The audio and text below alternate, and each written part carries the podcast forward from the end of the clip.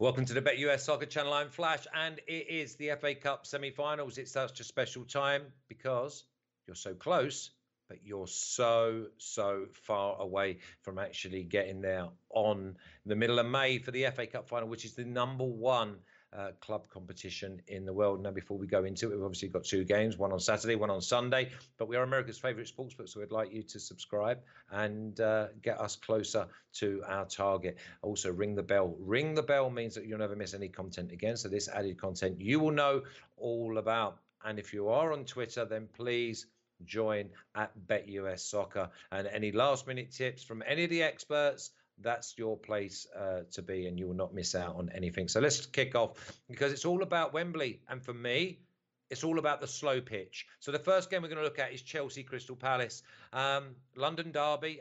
Okay, that's one thing, but Chelsea coming off the best performance I've seen from an English side in many a year, and although they win the game, they do not go any further in the uh, in the competition of the Champions League. Crystal Palace, they've been scoring goals, been very very robust, very very tough, and they have a manager who reflects that. He's Patrick Vieira. He's an FA Cup winner. Uh, against the Chelsea side, who've also got great uh, memories of the FA Cup. So I expect this game to be one of those that's over two and a half goals. I think Chelsea probably edge it. I could see it probably going to extra time as well. But I see goals in this game. I think Chelsea are uh, both teams are scoring over. That's that's a possibility. But when I'm looking at over two and a half goals, because Chelsea have the ability to blitz anybody, there's minus 120. Minus 120 for Chelsea versus Crystal Palace, over two and a half goals.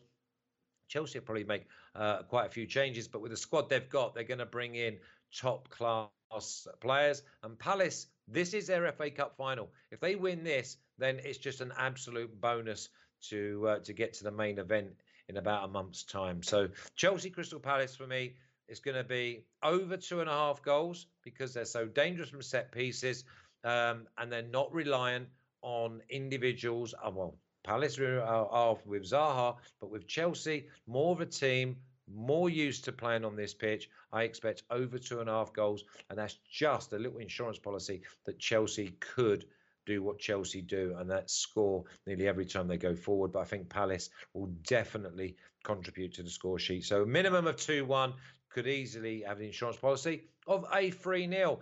Now we're going to have four picks in total, but I'm only having one on the Sunday game. So let's go back a day and look at the Saturday game because Saturday's game is Man City versus Liverpool. Drew 2 2 last week at the Etihad. Four goals. Okay, fair enough. I don't see four goals in this game. I see tight because you got the likes of uh, Sadio Mane, we've got Salah, we've got Mahrez. the dribblers of the football are not going to have a great time of it. You have to take it out your feet. Two, three, four touches. I expect a lot slower game. Um, so my first selection is at plus 120. I've gone for draw half time. I don't want to go anywhere near the money line because these two sides are so finely balanced. We've got Kevin De Bruyne. No. We've, so he's out. We've got Walker that gives um, that defensive cover with pace. He's not there neither.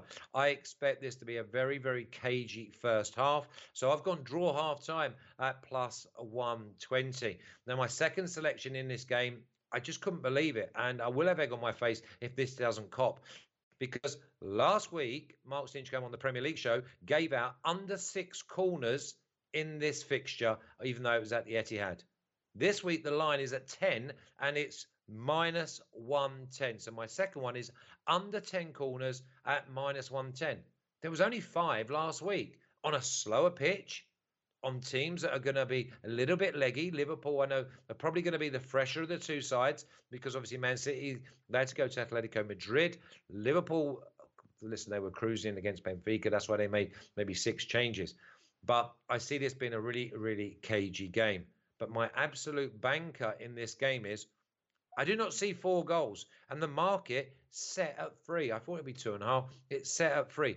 Over three is plus 110. I'm going to under. A minus 140. I know you've got to pay the juice, but I expect a tight game. I can see this game being nil nil at half time. So the only way you're going to get beat is if there's four second half goals. Uh, you push me for a, a a result at the end of 90 minutes, I think it could be 1 1, or it could be a Liverpool 1 0, could be a Man City 1 0. I just see it being very, very tight. These these sets of teams have had such a hard time over the uh, over the last 10 days. So for me i'm expecting this to be very very tight. Draw half time under 10 corners and under three goals is my banker over 90 minutes. Remember the goals in extra time do not count. So it could be 1-1 uh, uh 90 and then it could be 2-2 after 120 minutes. So a quick recap it will be chelsea palace over two and a half goals at uh, minus 120 and then we've got man city Draw half time with Liverpool at plus 120.